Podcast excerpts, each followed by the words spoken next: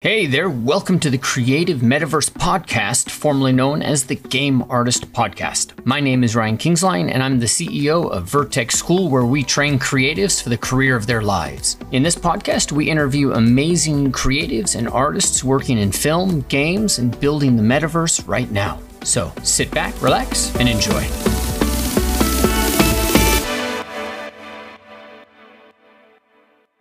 All right. Well, welcome, Joe. Man, thank you so much for coming in. Ah, good to be here, man. Yeah, it's great. Uh, I've been really looking forward to this conversation. You kind of made some pretty serious waves out there with this recent project, huh? Yeah, it was cool. Yeah, we basically just working through over Christmas and uh, uh, since about September, and then uh, we finished it up just before GDC. Wow it's amazing. I remember I saw that and I was just like, oh my God, this is so much validation for what I believe for real time art, I guess is what you might say. A huge validator, so much potential. Yeah, it's one of those things that you just don't see it every day, right? Just so much attention to detail and in real time. And I think that's sort of like a, yeah, it's a different approach to what people are used to seeing because now we've got this access to all the photogrammetry stuff. Mm-hmm. And uh, you know, we've got such a powerful game engine that uh, you can just throw polygons in there and uh, it doesn't really mind. You know, it doesn't really matter anymore. You got so much to work with, and uh, you know, combine that with all the shader stuff, and well, you know, we get into that later, but yeah, it's amazing. I'm totally addicted to Unreal right now. If you can't tell, really? but yeah, you have a whole company kind of built around tools for that to some extent, yeah. Yeah, pretty much. I started about a year or a year and a half ago, sort of coming up with various tools for Unreal, pretty mm-hmm. much you know, focused around sort of shaders and sort of procedural generation of environments, that kind of stuff. And, uh, you know, started producing or attempting to produce sort of uh, biomes for every single, you know, different earth biome that you could think of, right? So like grasslands, deserts, mountains, and all of these kind of generic places that you just see all the time in games and you think well why are we rebuilding this from scratch every single time wouldn't it be great if we could just have this sort of resource where everything's already kind of built in some way and then people can just go in and kind of grab what they need and kind of re- reverse engineer it and tinker with it yeah, that makes a lot of sense. In fact, I was talking to somebody that was mentioning at Avengers on on uh, the Avengers game, hmm. and mm. They you oh we were talking about photogrammetry. That's what we were talking about and uh, whether yeah. or not photogrammetry was still a big part of games in the pipeline. And they're like, it's too hard to send people out there. So if you have your own, if you're at a studio and you have a team that's you know multidisciplinary, mm-hmm. you know, environment arts does a lot, and then you send some people out to go get photographs, you do it all, and then somebody screwed up on one camera, and now every, oh, you know, yeah. you know, and then it's all screwed up. So they on Avengers, they just were using Megascans. That was it. Yep so much yeah, easier. And that's that's something Quixel have just I mean, they are just absolutely way ahead of the game in terms of the quality of the assets, in terms of the kind of places that they can go out and scan. And mm-hmm. they've got this pipeline and infrastructure that is just so it's so far ahead of the curve. For most projects, it's literally just a no-brainer, you know, just going in and and going getting a Megascan subscription and just importing the stuff. And there are some steps you need to take, of course, to make it sort of game ready. But in general, I think they're moving in just the perfect direction. That's great. And one of my students actually got hired over there at Quixel doing vegetation. Awesome. Yeah. Yeah, that's a, that's actually a big thing. You know, just getting the foliage side of things developed. I think that's something that's going to be really interesting to see, like all you know, various companies, like what they do for foliage in the future, because it's it's kind of like that's the the really really hard part actually. Terrains we can kind of do. Uh, we can scan rocks, we can scan all that kind of stuff. But foliage is one of those things that just takes so much effort to manually produce. Uh, and it's a lot of, you know, even with scans, it's just a lot of working by eye to make really any good results. What are some of the challenges? Yeah, so the, pretty much the issue is that you can scan, so you can scan like a tree trunk, right? Right. Yeah. And you'll get your tree trunk, and then it, it'll look reasonably good up close. And then you know you you need to, but then you need to actually scan like all of the rest of the complexity of the branching structure of the tree. And that's usually something that in the past, what we would have done would just we generate that. Mm-hmm. So you're looking at it to actually produce a full tree in 3D that looks photorealistic. You're looking at something that's half procedural and half photorealistic photogrammetry. Mm-hmm. And that's the problem. It's that merging those two isn't something that's really been done yet in a very, you know, in, in an automated way. It's mm-hmm. always been sort of painstaking manual production And uh, that's something that's super, it's like, it's just slowing development down and making it really, really difficult to produce games. I think some of the best advan- uh, or the best examples I've seen in the industry, obviously Quixel's, you know, very high up there, but I think Crytek's stuff is still really, really good, especially the stuff they did for Hunt with the swamps, uh, sort of swamp biome, you know, because they are just manually producing everything with like very, very close attention to detail and mm-hmm. working in a sort of like a very kind of like systematic artistic way where it's like we need to make this tree look exactly like the real thing. This is the reference. We're going to make it look like that. And it has to look like that in a modular way from all angles. So I think what those guys are doing is just is crazy.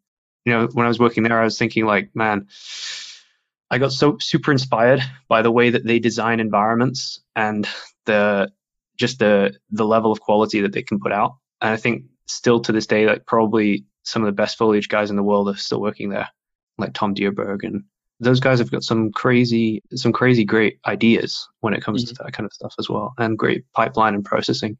So it's not just SpeedTree, and SpeedTree's got a photogrammetry kind of component, but it's more than that.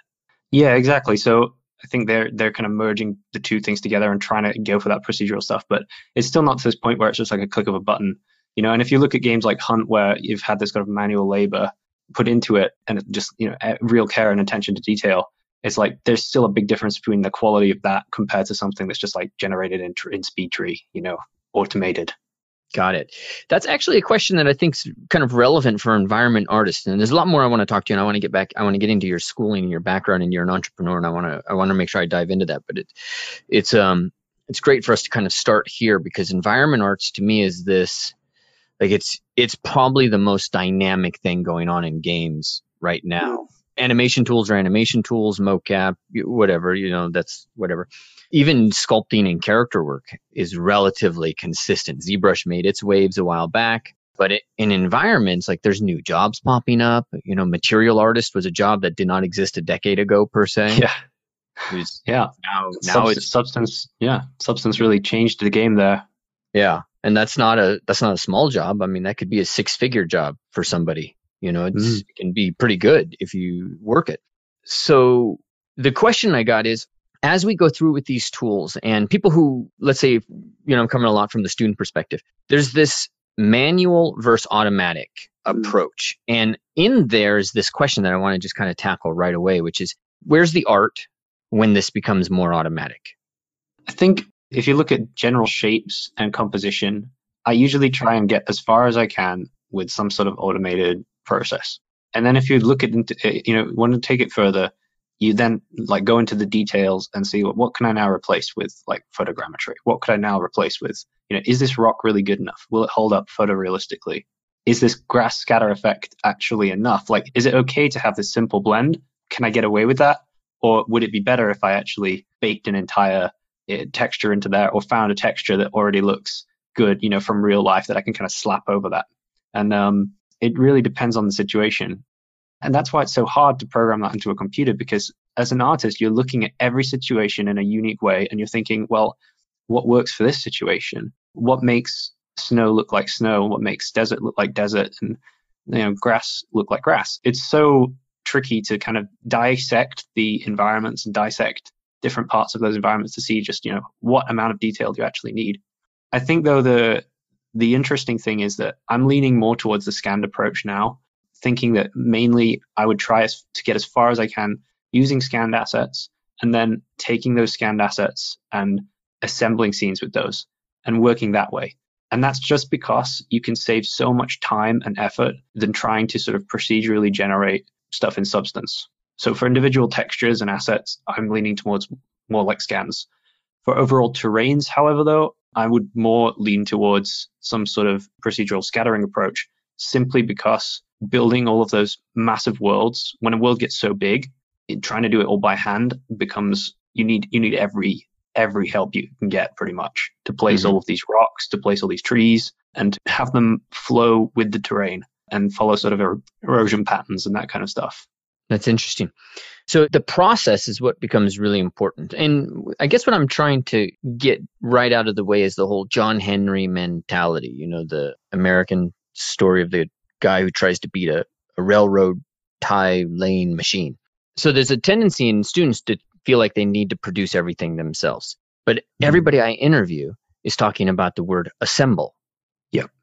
And I think that's, that's something that gets missed. Yeah, I mean, if you look at what I'm trying to do with Brushify, I'm really like facing an uphill battle. And I think the only reason why I'm willing to do that is because I've had many, many years of building environments myself. So mm-hmm. a Brushify is 100% my thing. It's not Megascans. It's not anyone else's assets. Like this is all my stuff. And that's why what I'm most proud about actually. It's pretty much stuff I've taken from, you know, it's, it's either CC0 textures that I've kind of reworked and then remade and then, or, or, you know, gone out and photographed myself, photogrammetry I've done myself, and then built that into some sort of coherent environment. As one person, it's really difficult to do that. And that's that's something that's like well you know the re- the reward that you get for that is the ability to then be able to sell it right? But if you're working at a studio and you just want to get an environment made by all means just use megascans. You know i wouldn't be doing that this way unless i had a purpose and the sort of purpose for brushify is to kind of build onto unreal engine this really useful environment toolkit and means to kind of learn the engine Hmm, that's a really good point. A, a way to learn the engine. And uh, along those lines, I've been teaching environment arts for a while, but in Mhm. environment arts, I mean, it's a huge world. So the first thing we do is we focus on props and then we focus on dioramas. And we're just trying to develop like what we would consider minimally viable products that make somebody a job candidate. But when we Like get into, yeah, exactly. Uh, Hmm. y- simple way to say it. what is it that an environment artist needs to know? Like from your perspective, or actually, I mean, do you see yourself as an environment artist? Oh, I, I don't know because I've worn a lot of hats over the years, and I, Mhm. I mean, I started this in I get. I mean, I was even like 14 when I first started tinkering with 3D stuff, so it's been pretty much just a whole my whole life doing stuff. But I started officially in the industry in 2009, working for Crytek as I was an, a cinematic intern. So started off kind of with the job description of like I'm gonna go in and I'm gonna try and make some cinematics for Crytek as an intern. And they were, of course, when I came in, they were just not expecting, you know, that I'd be able to even do anything because it's just like this 18 year old kid coming down and sitting in the chair and like, oh, you're a big boy now, you know, make a shot. But they literally threw me in the deep end and just said like, okay, you're going to be building cinematic shots for Crysis, and we're going to give you like six shots on like the intro to the game. And I was like, okay, you know, it's like after a few months, I was like, oh wow, well now I'm like working on the on Crysis 2, and it's it's like it felt crazy. I couldn't believe how much responsibility they actually gave me at the time because you know, I could have completely messed it up. But that was it. You know, I didn't. And I guess a lot of that's down to just pure pressure. And that's the kind of pressure that you get in a studio, right? It's like there's a deadline. We have to work our asses off for the next six weeks and we have to Mhm. make that deadline and we have to make sure that what ends up on that disc that gets shipped, that, you know, EA approves, it makes it past submission. And uh, yeah, it's pretty much do or die at that point, right? Yeah. But yeah, as it, and cinematics is one of those fields where there there are just so many different parts of that job because you've got sort of like the set dressing aspect where you're building environments and then you're trying to film those. So all the stuff that goes into set dressing, and then you've got the lighting, and then you've got the camera, and then you've got the post production, you know, post processing, color grading, editing, and in some cases you're even doing like sort of previs or you know what we would call it pitch viz, where you know you want to show something to a director and say like, hey, this is something I've got, it's a cool idea, and you want to make a movie in like two or three days, and then you've got to do all the audio yourself and all the editing. And then you present it to the director or producer or whatever, and he says, "Ah, this is what we want," or "It's not what we want," whatever, or "I want it like this, but with you know more dragons or something," you know. Um, but- More but yeah, dragonness, please. More I dragonness. like what, what dragons it is. yes, love it. More swords. I love that pitch viz. Yeah. So 18, your first job. Yeah, it was crazy. amazing. Yeah. I had to move, Oh. had to move country as well. It was really annoying. What? At 18? Yeah, yeah. I was I was in Sheffield. That's where I grew up. It's my hometown, and then moved to Frankfurt. And uh, yeah, and I pretty much just got like I think the word is shanghaied here. You know, where you just stay in a country forever and then you can't get out. But yeah, hmm. pretty much lost in Germany now. So I don't know if I'll move any, anytime soon. But yeah, we'll see. What were your parents thinking? Well, they thought I was crazy until I actually got the job offer. Then they were like, "Oh, it's actually the best thing he can do." Because the problem problem I had is I wasn't really that great academically and stuff. My my grades were pretty abysmal at the end because I just I was spending all of my time working on 3D stuff up until five in the morning every night, and uh, they couldn't get me off the computer. And my mom would just come in and she'd just yell at me. She'd be like, Joe, this is crazy. You're wasting your life. You're like a zombie attached to the computer. So it kind of worked out in the end, but those were some rough years, actually. Not great. I wouldn't say it would be a great idea to go that obsessive into it. And I, I don't actually understand why I did that because I had a lot of like, like I didn't have a backup plan or something, you know? There was no like, it's going to be okay in the end. It was like, I actually didn't have a clue what I was going to do.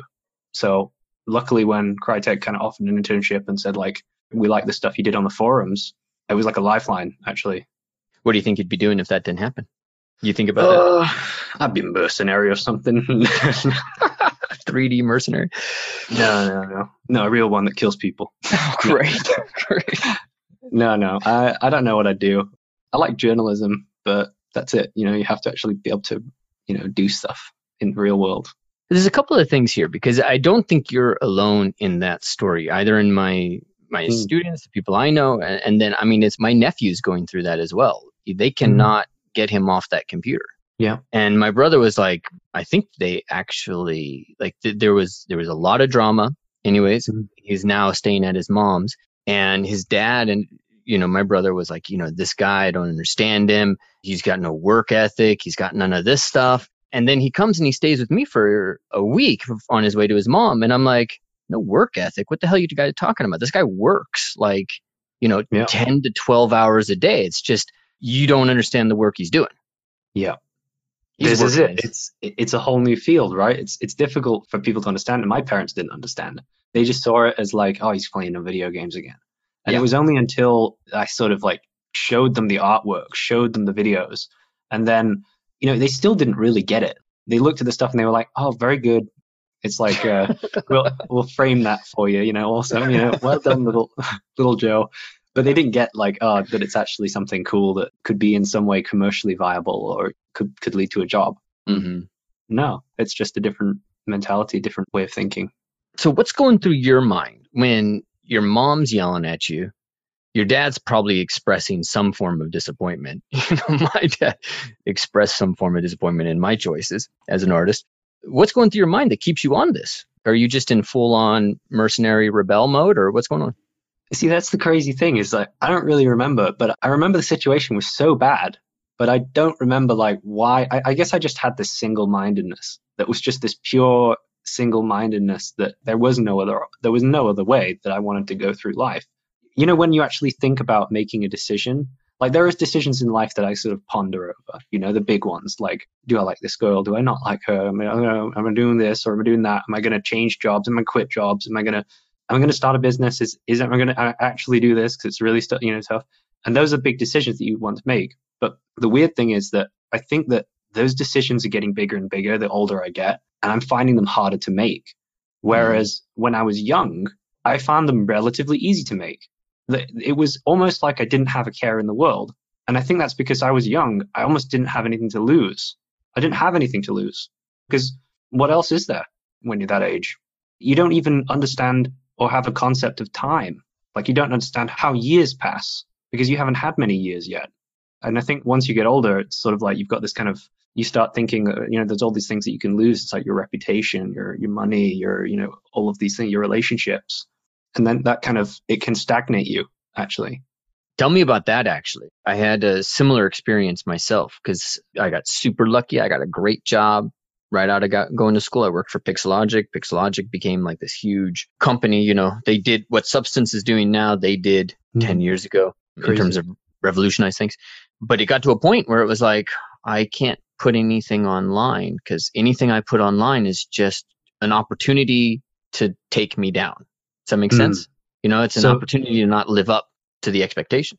So it's that like like you're you were kind of worried about the high bar that you set for yourself, and and the, I had this.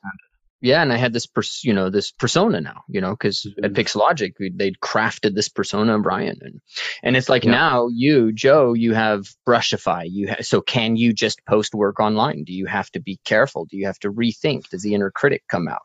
Yeah, it's interesting. I guess the problem is that if you get this fear factor of like, oh, what mm-hmm. if this artwork isn't good enough and everybody's going to comment and they're all going to say it's bad and it's like you should do this and you should do that. But it's like, well, I'd rather post something and then people just say, "Oh, this isn't very good," and you know, give me the feedback than have the fear of posting it at all. And I know that it's you know my artwork's not perfect. I don't think anyone can say this is a perfect piece of work or something like that.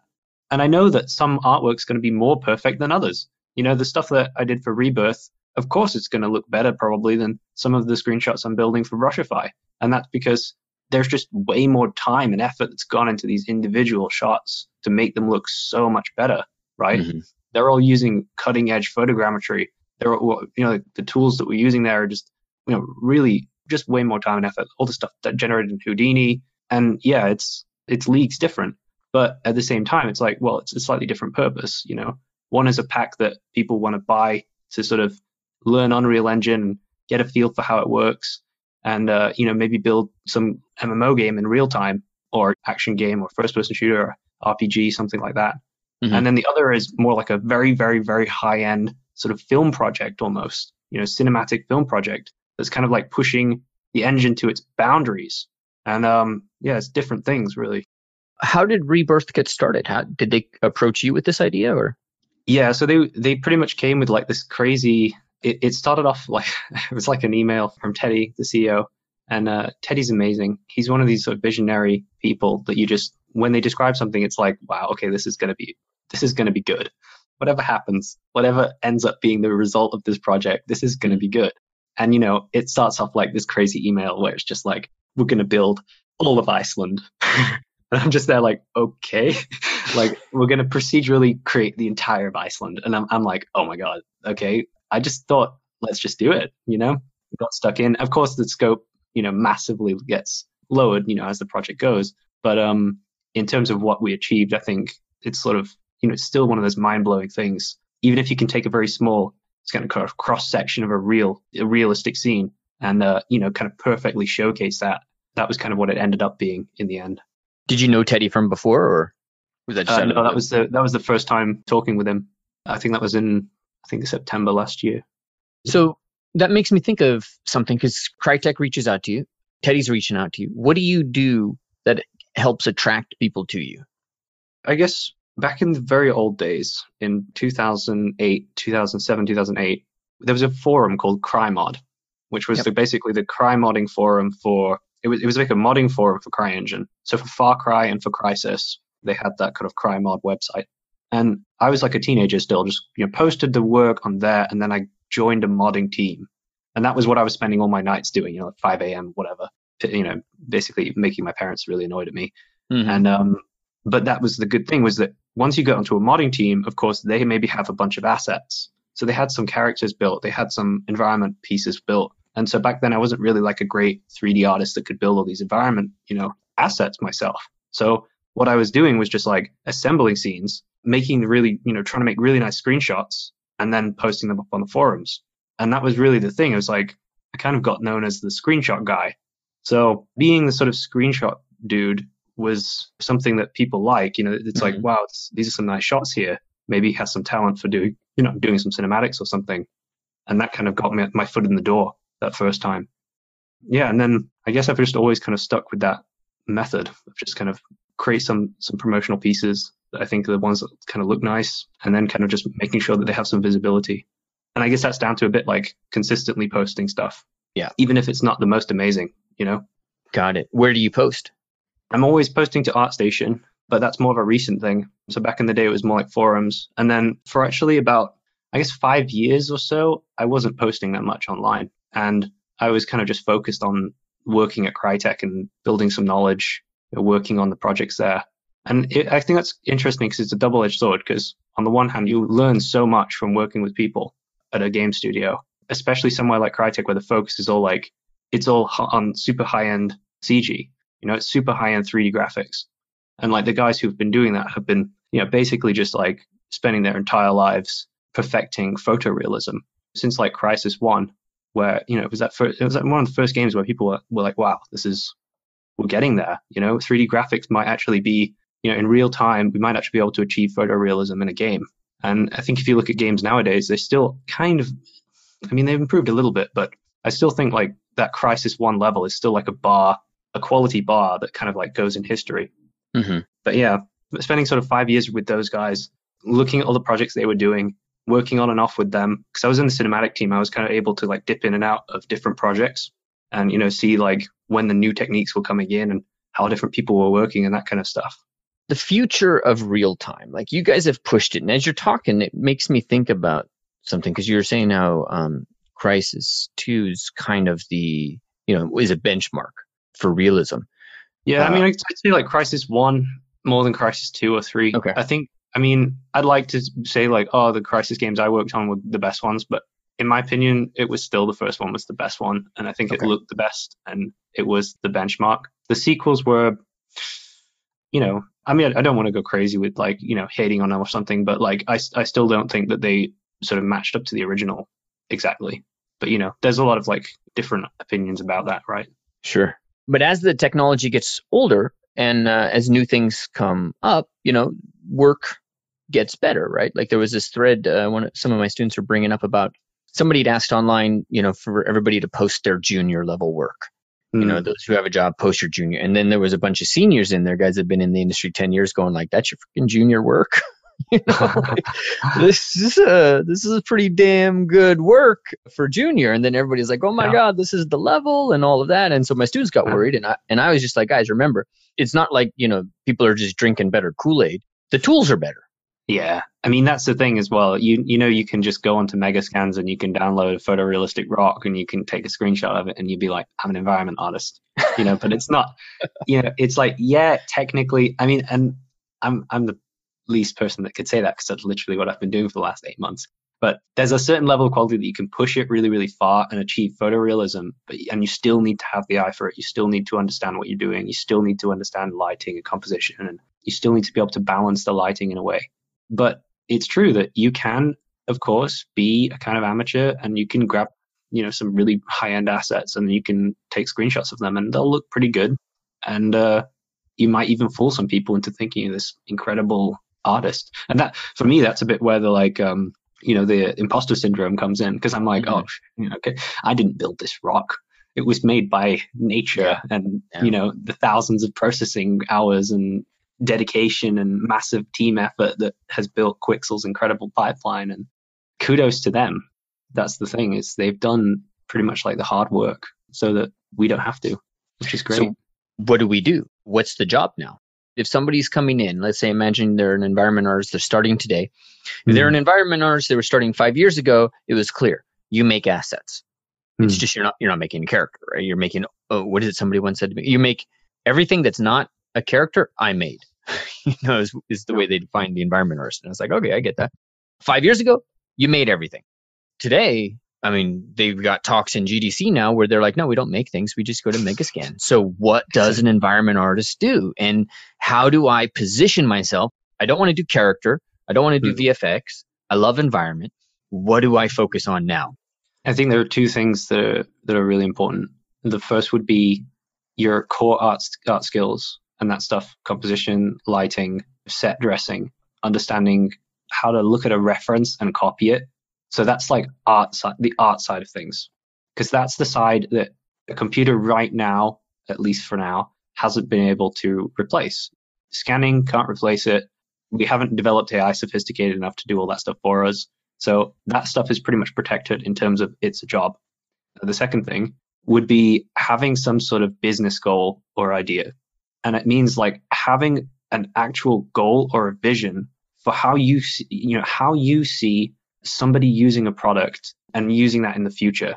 Hmm. So my thing with Brushify was is just to have this goal of creating all of these different biomes and having a sort of tutorial system and learning system, an easy way for people to get into Unreal Engine, a place where all of the stuff, all the materials, all the shaders, all that stuff you don't want to have to do when you first download the engine is already done for you and it's literally just something like you know you buy it from the store and you click add to project and it's all set up you know? And i think not many other there are some uh, asset companies on marketplace but there aren't that many that are just kind of like this holistic product where everything's kind of just it's all using the same material infrastructure and uh, it's pretty reliable and robust you know?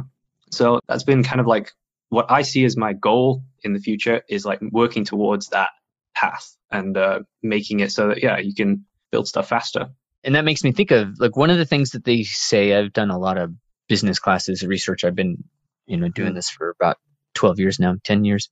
And one of the things they say is if you're going to have a if you're going to have a business and you don't want to be poor and you want to be able to help it grow, you got to be valuable. You just got to make sure that you're mm. putting value out there. And that's kind of where this question's going in my mind. So I'm I'm glad you answered like that because the big thing with my students is, you know, I try to get them out of the artiste hat. You know, yeah, Mm. I, I agree they have to have core skills, but I want to also activate the entrepreneur in them. How can they be valuable to the industry? Because you could spend decades trying to be an artiste and master everything and all that stuff, and then the freaking software changes and you got to update all that stuff again. Yeah, and then and then some punk comes along and he's done everything with Megascans, and and you've been spending all your time trying to build it all in Substance Designer, you know, and it's like, ah, I've made this photorealistic pebble uh, procedural pebble tiling, you know, in Substance Designer, and you spend like five years on it, and it looks perfect in photoreal, and then some kid just comes along with the scan, and he's like, I did that in five minutes. and You've got terrible. that email. You've got that email, I think, right? No, or no? that is It's- great. yeah. But you know, that's it is what it is, right? Um, yes. So where do we focus now? Because you bridge both of those worlds. You've used the scans, you've Mhm. built your own system, you're familiar with substance process. You know, so where do we focus? That's, I guess, I'm, I'm still driving to that. There's two things I got from what you said is one, have a vision for where, for really adding value to a company, like looking at Unreal and Brushify is, is an example. You're diving in and you're doing something that you think is going to help people. So that's definitely going to drive attention to you. People are going to be offering jobs or it's, you know, it's going to be much better than just, hey, here's my ArtStation portfolio. Yeah. Um, so there's that. What else do we need to focus on? What can somebody who's maybe because you know you've you're also you've been in this industry for about a decade, I think you said now. I mean, So it's I'm also that that kind of problem that I think game engines have, which is that there are so many 3D artists out there, and they're Mhm. doing offline rendering. And then if you look at game engines, I think it's almost like this weird, like everyone sees them as like an enigma. It's like, oh, it's real time. Oh, it's complicated, you know. And the problem is that they're right. It actually is stupidly complicated, and that's because stuff isn't set up for them. I was blown away by how it's like when you download Unreal, you know, there are you know, not to hate on Epic or anything. I think they do some great stuff, but like their some of their example stuff isn't always the best.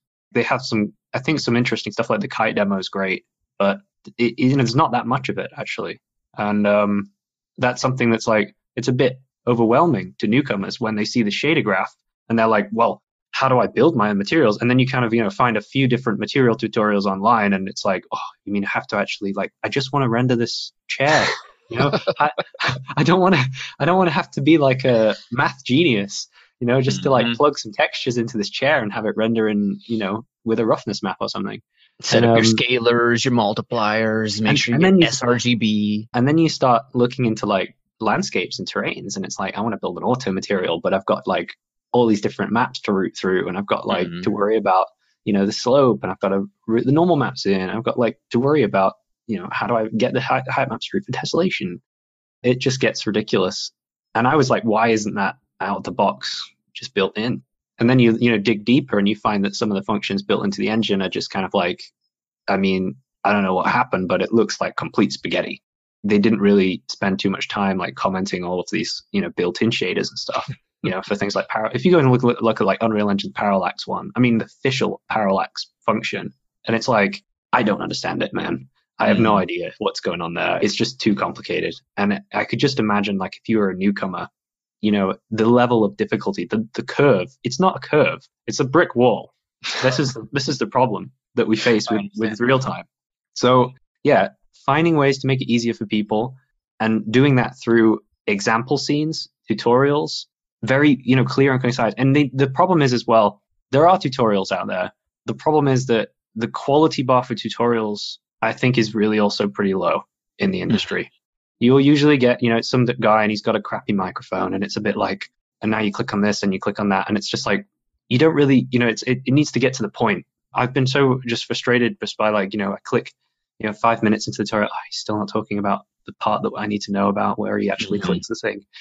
I think that's something that needs to, you know, that I could kind of like help to raise the bar a little bit. And uh, build some more concise, sort of really clear tutorials with a lot of you know good presentation. And that's something I think is super important. But yeah.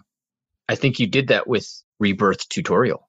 That was probably one of the best tutorials I've seen on on this. The problem with that one though is it spent I spent way too long.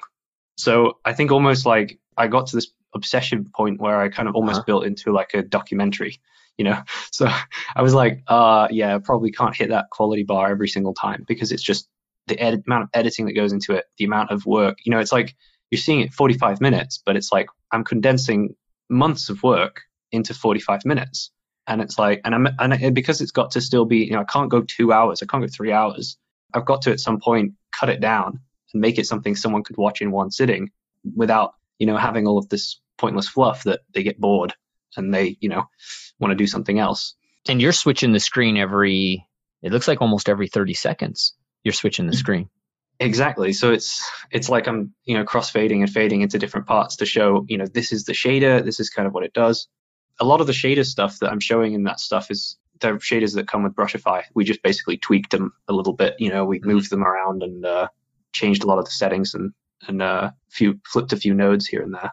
I love this part of the conversation too because one of my friends, Majid, he just posted this Wolverine sculpt online and is rendered in Arnold. And I'm looking at this thing and I'm like, oh my God, this is like it's just so beautiful.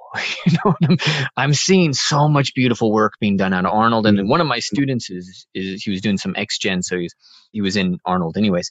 And uh, he posts this, and I'm like, that's it, that's the skin. I didn't realize it was Arnold. I'm like, because we've been back and forth. How do you get the skin in Marmoset for him? Mm-hmm. That's the skin, and he's like, oh, that's Arnold. I'm like, oh my god. Oh, you thought it was Unreal, or I, thought, I no, I thought was, I was hoping it was Marmoset. You know, because we were we, have been working for a while on him getting the specularity, right, or, you know, right, the roughness right. or whatever, right? Because that's what yeah. really makes a difference. And that's the problem. It's like trying to get that stuff in real time. Ah, it's still not quite there yet. So, like with Rebirth, I mean, to be honest, it's I think it was impressive, but at the same time, we picked our battles extremely well. You know, we went with this very evenly lit very, uh, you know, we were rendering pretty much rocks and then a few bits of grass here and there. You know, mm-hmm. it was, and, and, you know, difficult things were obviously like the background mountains, which need, you know, generation. And we used this sort of LiDAR combined with Houdini uh, to kind of generate those and look reasonably realistic. But for the most part, all of that stuff is, you don't have to worry too much about like the roughness of the SSS, you know, all that stuff that's complicated about rendering skin. We don't have to do any of that stuff. So yeah, we picked our battles very, very well for this one and I think that that also helps a lot. Yeah, that makes a lot of sense actually. So what do you think is the future of real time? You know, since you're kind of at the edge pushing that, where do you think we're we're getting there where it's Arnold level quality, or do you see that happening? I have absolutely no doubt that in the next five years we're going to see some insanely mind blowing stuff. It's going to be beyond. Yeah, I think you, I don't think we can even imagine what we're going to see in even like three years because mm-hmm. I think what happens every sort of GDC is, you know, a company like Quixel will kind of like throw the gauntlet down. Also, I guess you watched also the Goodbye Kansas demo as well with the Alicia Vikander with the like the, in the lake or next to the lake and stuff. The, it was a, I think it was called the Troll demo. But uh, um, that one I don't know. Goodbye Kansas. It's like Goodbye Kansas uh, Troll. Yeah, that's it. And this was the other demo that sort of came out at the same time as Rebirth at GDC and was kind mm-hmm. of I think the two were really complementary to each other, you know, because it was like the stuff we did at Quixel was like this environment showcase, and then this was more like very. It's still got a great environment, of course, but like the characters is, is really the focus and everything. Yeah, and that's in that's an Unreal. But yeah, I mean the skin is really good, but it's it's still not there yet. You know, it's still a bit like there's something wrong, and you know, yep. it's one it's at that point where you can put like a hundred people on it and they all think they know what is wrong and then they change it and then it's like no no, it's not that. It's something else. It's just, yeah, it, it's very tricky because you can pause a frame and you can start thinking like, oh well, it's it's the it's where the hair meets the you know it's where it's where the hair is at the hairline. You know, it's too hard. Mm-hmm. It's too like mm-hmm. whatever. We need to soften that here, and then then you soften it, and it's like, oh, but now she looks like she's going bald. It's like I don't get it. It's like this doesn't make sense. And then and then or it's no, it's her eyes. It must be the you know something with the the wetness of the eyelids yeah it's it and it becomes like this completely bottomless pit basically to try to get a character to look real Mm-hmm. But I do think that like every time a demo like this comes out, it's almost like a gauntlet being thrown down, and everyone goes, "Oh wow, so that's possible. We've got to beat that next year." And uh, You yeah, know, um, there's a studio real the president lives up here with uh, where I'm in top of the world and um, they're hiring 40 people by the end of Hmm. this year and which you know we hear a lot about games and there's a lot of hiring firing and you know some there's there's all Oh, stuff yeah. but I mean this studio 40 people they're hiring by the end of the year and um, one of the biggest jobs they need to fill right now is rendering and when he said rendering I was like what Hmm. what do you mean by I was like, what do you mean by rendering? Because usually that's what people say when it's like offline. You know, it's that's what I imagine Pixar to say. Yeah, we have a rendering department. And then he was explaining, you know, the the whole idea because ultimately real time is really just it's you know there's deferred rendering elements inside real time and and all of that. And um, that's their next battleground. You know, Hmm. is rendering and making things beautiful. So maybe they heard the gauntlet. Yeah, I mean, and, and it makes total sense from a business standpoint because you have these movies that are basically, you know, churning out, yeah, trying to churn out blockbusters. They're trying to do it cheaply. They've got render times that are just too long. You know, they want to reduce their render times. If they can do it real time, even better. If the tools to do things in real time become better and more, you know, it's just easier now to like import a rock into Unreal and then, you know, set up a nice camera and some nice lighting and it, wow, that looks like a photo. Wow, that looks like it could be from you know DSLR. Like maybe I took that last week when I was in Iceland, right? It, it's like this this incredible new thing where it's like, wow, it's not even difficult anymore to render these shots in real time. And once it gets easier and easier and easier, and it's you know working real time becomes just like putting stuff together in 3D Studio Max and hitting render with a V-Ray or Mental Ray or you know in, in Arnold. That once it becomes that level of of quality with that much ease, it will happen for sure. And just because it's a money is a driving factor and, and time or time saving time is money you know so it's a time saving method. Yeah, that makes sense. I mean, uh, the execs I, I was talking to, it's like sometimes these games, it's three hundred million dollars to make a game. oh yeah. Well know, that's also the thing is reducing costs of video game development. That's also just i mean thinking about the amount of time that people spend just building their own shaders in unreal. So one of the first projects like after i left crytek i was like two years ago or a year and a half ago or so i worked on an mmo for a bit which was it's called outlaws of the old west. And it was basically like a very kind of it was like a survival mmo and they had this kind of infrastructure. Well i kind of was brought into the team and they'd been working on it for six months or so already.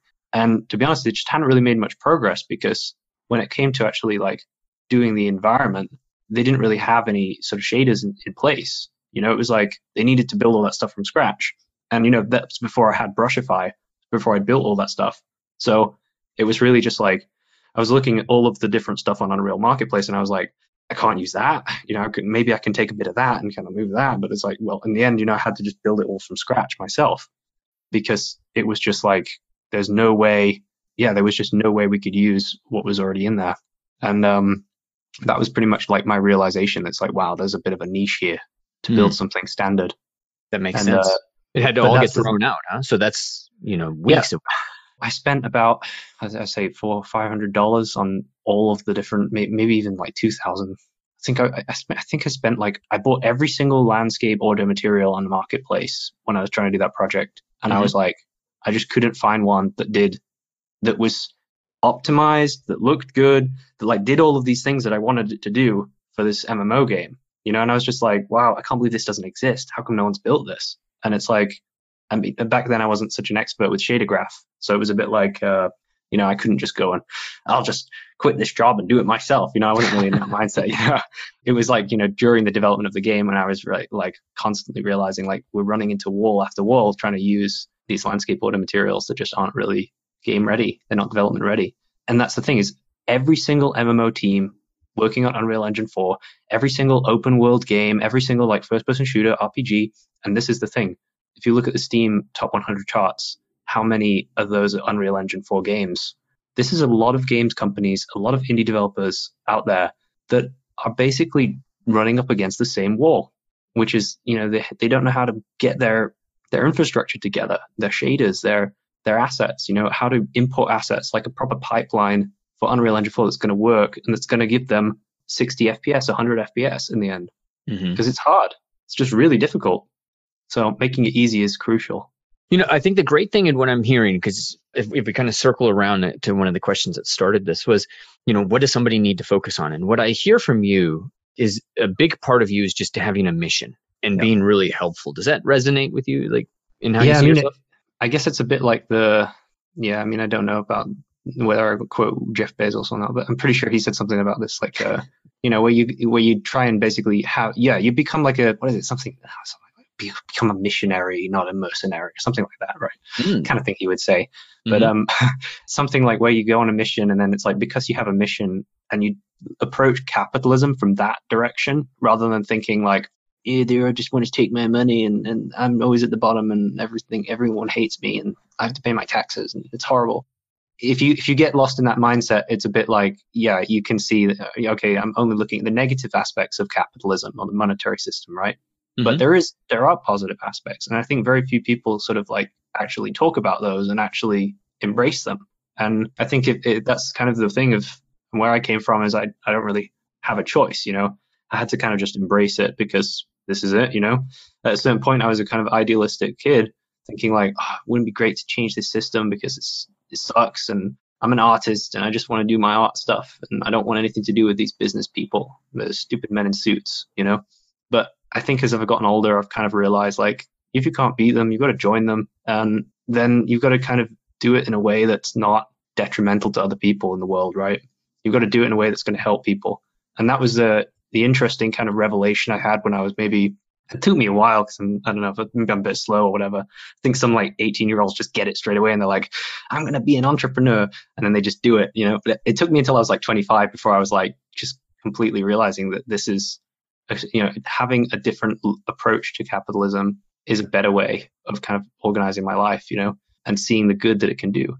Because that's, that's, I think, the biggest misunderstanding is that if you help somebody else in a monetary system, you will get rewarded. It will happen eventually. Uh, it's sort of like there is a sort of karma there. There is a sort of like bounce back. And that's the, also the thing that it's like, in order to survive in the capitalist system, is I need to help somebody else. Otherwise, I will die. I'll literally starve, right? As an artist, I, you know, I can't just be here like making whatever I want. I need to make something that's useful to, or valuable to somebody else. And then I'm going to find a way to somehow bring the value back to myself. But it's the first step that needs to take place first. I love that. That's great. I think that's going to live with me for a while. That idea of a missionary versus mercenary. Both are achieving some goal, but when you think, I mean, missionaries, there's a defense element, there's a mercenary element to missionaries. There's, but they have a goal. They have a mission that they're accomplishing. It's in the. It's for a specific good. Yeah, quite for sure. There's all, all kinds of these like little mantras, right? You, you see them all the time on LinkedIn, but Mhm. they all have like a, you know, kind of like a, a ring of truth about them, you know? It's like, and I think it boils down to this thing of like, if you want to be a knight, act like a knight, right? If you want to be somebody that goes out and does something and does it well and then brings that value or that discovery back to the masses, then just try and go ahead and do that thing, right? And whether that's, you know, whatever, whatever field you're in, right? If you're in ice skating, you know, and become a great ice skater, and then you go and teach ice skating, and then you, you're bringing it back to the community. But it's the, pretty much the same thing with 3D, right? It's you do enough for a long time, and then you think to yourself, okay, I would like to build some kind of infrastructure, some kind of tutorial, some kind of way of of providing some value back to people, and it kind of goes back in full circle. And then I'm I'm think, thinking it's like, well, it's like yeah, it's kind of like this example of the monomyth, right? Like the the archetypical story where somebody goes, you know, becomes a hero, brings back to the community, you know, and um, I think that's what life is, right? It's like this circle of just going off and doing the same hero's journey again and again and again. Maybe I'm really into environment art right now, but maybe in like five, ten years, I'll find myself a different passion and I'll decide to do that instead. Because why not start a new adventure? Totally. I love that. That's great. Was it scary when you started Brushify or were you working like when you made that entrepreneur step?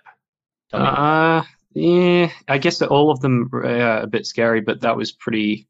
I was very settled at Crytek. I had Mhm. got very knowledgeable with the Cry, the CryEngine, very comfortable with the CryEngine, and I had thought to myself, you know, just like there was a a nagging sort of feeling in the back of my head that was like, do I have transferable skills? And I was always thinking to myself, like, oh God, what if I don't?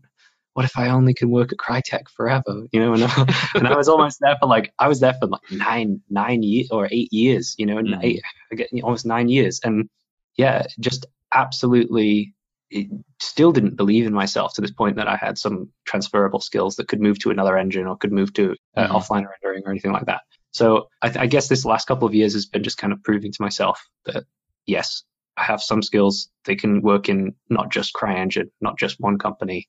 They're, they can be used, you know, by everybody in the industry and, and kind of utilized. So I think that was it's been really good to have like that kind of recognition and stuff. It's been a great, great feeling. Yeah, but it was scary. Oh yeah. well, and also it was my first time freelancing as well. So, mm-hmm. you know, doing your taxes and your and like and you know and your health insurance and just all of the bureaucracy. Germany's just crazy. You know. Oh man, I've heard stop. specifically Germany. They don't stop with the bureaucracy. It's like every five days I'm gonna like do something new with signing something or like you know wow. sign it five times and then send it off to like carry a pigeon to the tax office. And I don't know they, they haven't also they haven't invented like email in Germany.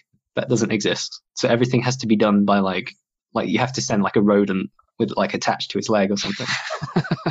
it's ridiculous. All right. Is the environment art career path jobs? I mean, is this something where in Europe that you see demand? It's it's still picking up. Things are still going well. Absolutely. I mean, to be honest, in the last couple of years, the amount of times that I've had people say, "Can you recommend an environment artist in Unreal Engine 4?" And mm-hmm. then I've had to tell them like, uh, I mean, if you want a guy that can build a whole world for like an MMO or whatever, or like build a whole level, the amount of people that can actually do that, I could say uh, maybe there are like five or six of them in the whole world that I even know about, and most of them are already hired. So I would say if you can master the skills, you're immediately going to be whipped up by a AAA games company I- immediately.